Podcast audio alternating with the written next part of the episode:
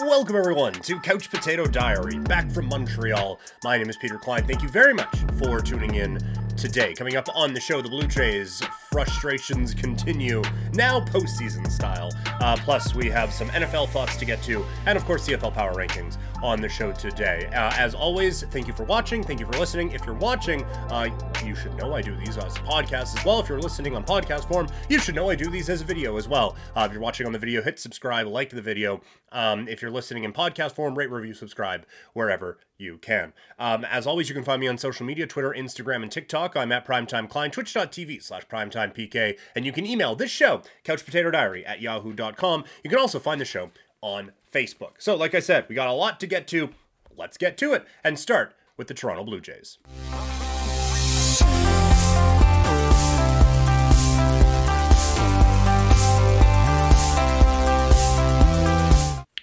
So that didn't go well. Uh, the Blue Jays drop game one of their American League Wild Card Series to the Minnesota Twins. 3 1 the final score. Um, frustration, a, a, lot of frustration in, in how this game went. And let's, we'll start with I, what I think was kind of the biggest play of the game and go from there. The the Bo Bichette play, where there is a chopper over to third base. Uh, Polanco charges, misses it. The ball kind of scoots past him. Bo Bichette tries to score, can't because Carlos Correa is there making the play and getting the out. Um, and look, I I was incredibly frustrated and kind of put all of um, last season's postseason loss on Bo Bichette for trying to go out there and make a hero play when George Springer has just got it out in in center field. Um, so it, it, would be easy to just like heap all of the blame on Bo Bichette. And the Blue Jays this year were very good at getting thrown out um, on the base paths when the situation did not dictate that they needed to. I had no problem with what Bo did. I really didn't have much of an issue with what Bo did. I, I can see where he was thinking. A, make them make a perfect play. And if you think about the, the entire situation, the, the ball gets away from Polanco, Bo is already making his way around. He doesn't really break stride and he comes home. Carlos Correa, who was just coming off of the IR, um, sorry, the IL like an hour ago, comes up, um, and has to run over and make a perfect play. So, from Bo's standpoint, you have a dude who has been banged up, has to run over across half the diamond to make a play, make a perfect throw, and get him. Now, he did, and that's what it was. And also, it's a nice play by the catcher to, to get down, catch that ball without there being any kind of short hop or anything, and making the tag. All parties involved had to make a perfect play, and Bo put that pressure on them he gambled and it didn't necessarily pay off. Um, I think you have to look at the third base coach in that situation, and we don't know what was said. Um, but the third base coach does nothing there. It kind of freezes, like doesn't put his hands up, doesn't wave him around. Um, now I, I am sure there is probably go go go or no no no being said in, in that spot, but you look at like just everything around that situation.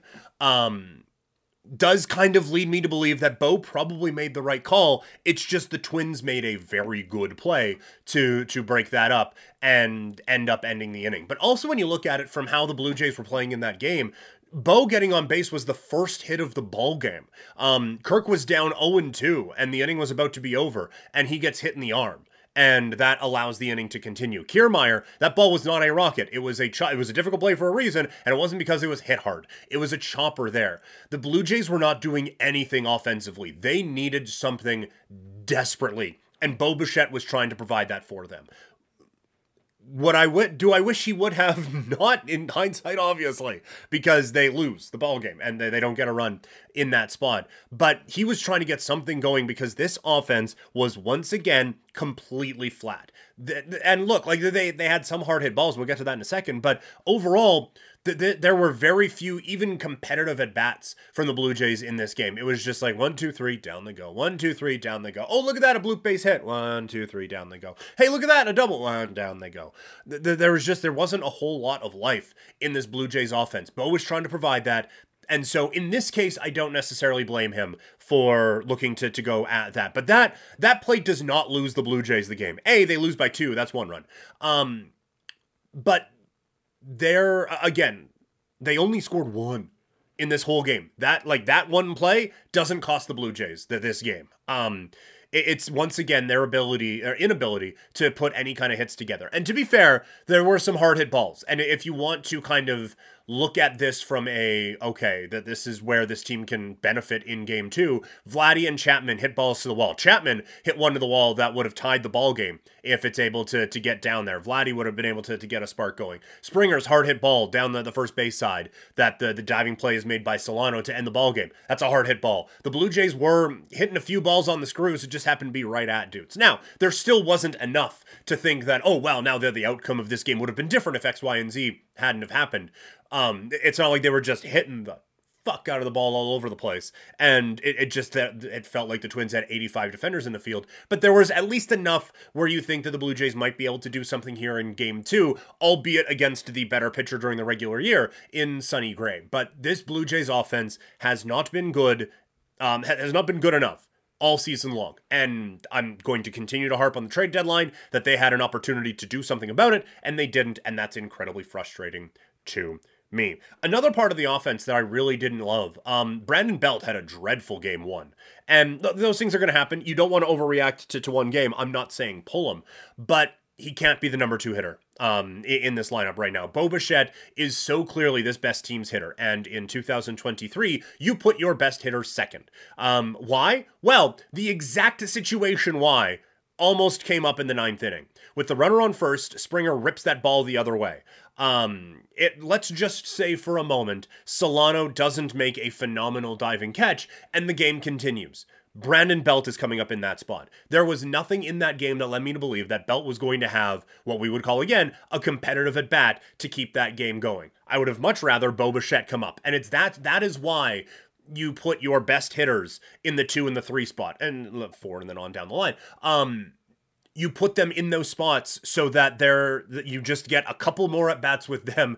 Uh, it's supposed to play out throughout a season. You, you don't often get just smacked in the face with the sample size in game one of a playoff series, but this Blue Jays team needs a bit of a spark. Um, and I, I think Bo Bichette moving back into the two slot to get your best hitter more at bats when the rest of the team is struggling. Um, and you can have even the, the, the more old school looks. Like Bo Bichette is not getting a lot of great pitches to hit right now. Um, and he's very clearly expanding his zone at times where he shouldn't be and getting a, a little bit frustrated.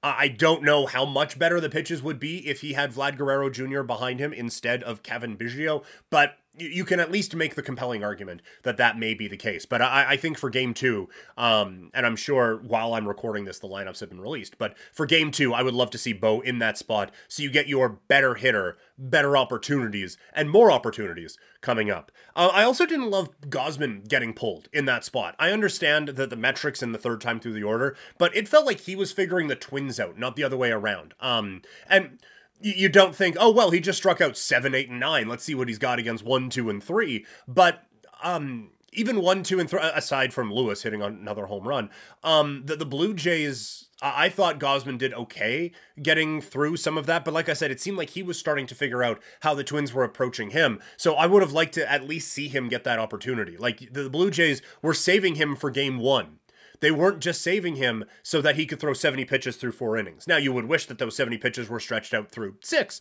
but you don't have guys like Gausman if you're going to use them like they're Kikuchi. You, you have guys like Gausman to go out there still, I believe, and like get through that at least get through the fifth and and work your way from there. But now you have four or five relievers that have already pitched in game one, and we'll see what happens now in, in game two. But I, I just I feel like when you have an ace, you don't treat them like everyone else. You you kind of let them get through. And if the first guy got on, then Swanson comes in or or whatever. If there's any trouble, then then you go to Swanson. But I feel like Gausman should have had another opportunity to to work his way through that lineup. The, the series is not done. I think the Jays can absolutely come out here in game two and extend this to a third game and even still win this series and go on and win the World Series. And we'll all look back and laugh at how frustrated we were that they still have a team that is talented enough to do that. They just haven't shown it. And that's what's incredibly frustrating. But also just a reminder um, that, oh, well, this team is the, the easier matchup. If, if today goes the same way as yesterday, we'll have now beat the Blue Jays twice in a row. And that's incredibly frustrating. All right, time to get into some football talk.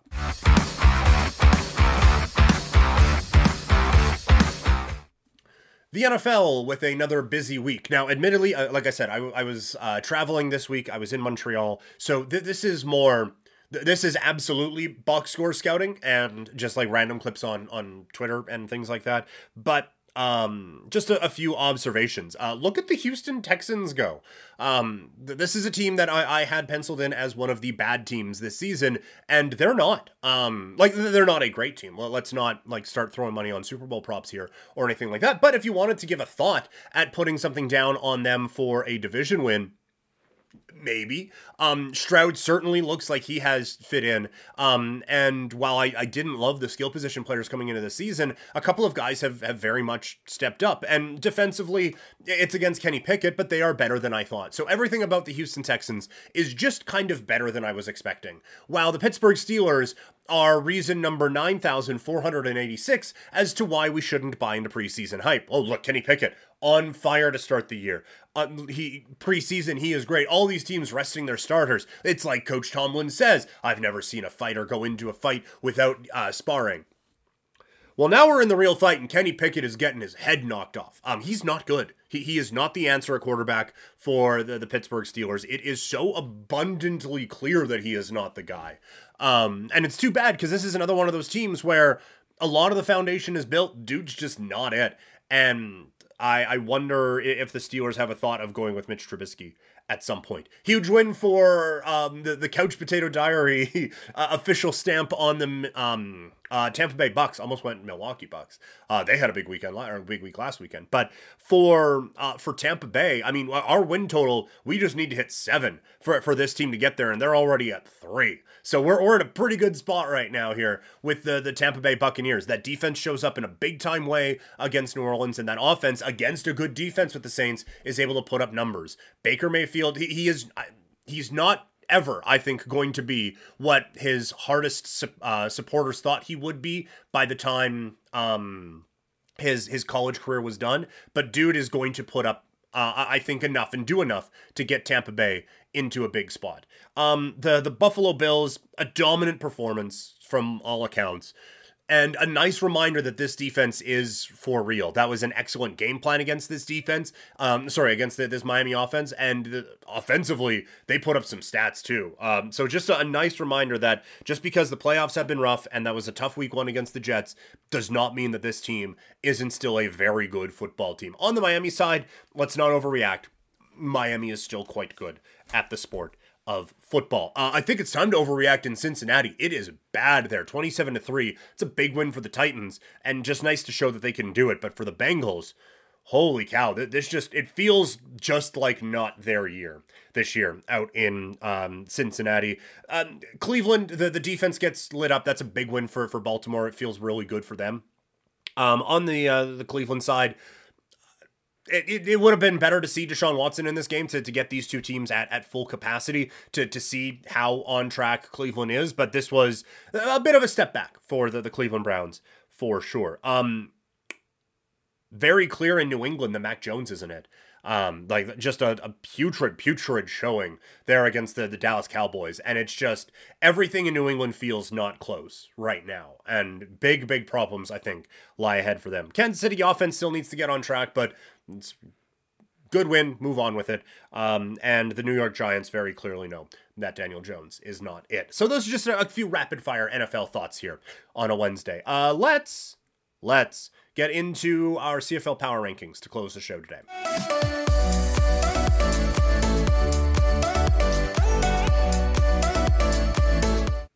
All right, um, with just a few weeks left in the Canadian Football League, it is time for CFL Power Rankings. At number nine, it's the Calgary Stampeders, uh, a team that has underwhelmed greatly this season and has had multiple opportunities to get back into playoff contention and have uh, now 26 points in the last two games on nights where they desperately needed anything. Um, they, they've just proven time and time again that they are behind, I think, everyone right now in the Canadian Football League. At eight, it's Edmonton. Um, the, the Elks, it's been fun, but is maybe starting to come back down to, to earth just a touch, although we'll see how, how things go. Um, Ottawa at seven. They come up with a, a, couple of big wins now and then to, to kind of elevate them above the, the, province of Alberta at this point. Saskatchewan at six, they continue to really stumble. They've had a chance to, to put Calgary in the rearview mirror and have completely completely fallen off. It's a big week for them this week, leading up to a monster game next week. At five, it's the Hamilton Tiger Cats. Um, and at four, Montreal, both teams starting to, to round into form, going to make a for a really really interesting um, East Division semifinal. Anyway, and then you have the the top three. Um, it is Winnipeg at three, BC at two, and Toronto at number one. That those sorry are your CFL power rankings for this week. And that is the show. Like I said, coming back from vacation, but just a rapid fire to get a few of these things uh, out there today. As always, like the video, subscribe to the channel, follow me on social media Twitter, Instagram, and TikTok. I am at Primetime Klein, twitch.tv slash primetimepk, and you can email the show couchpotatodiary at yahoo.com. Going to be back with shows the rest of the week. I will talk to you then. Have a good day, everyone.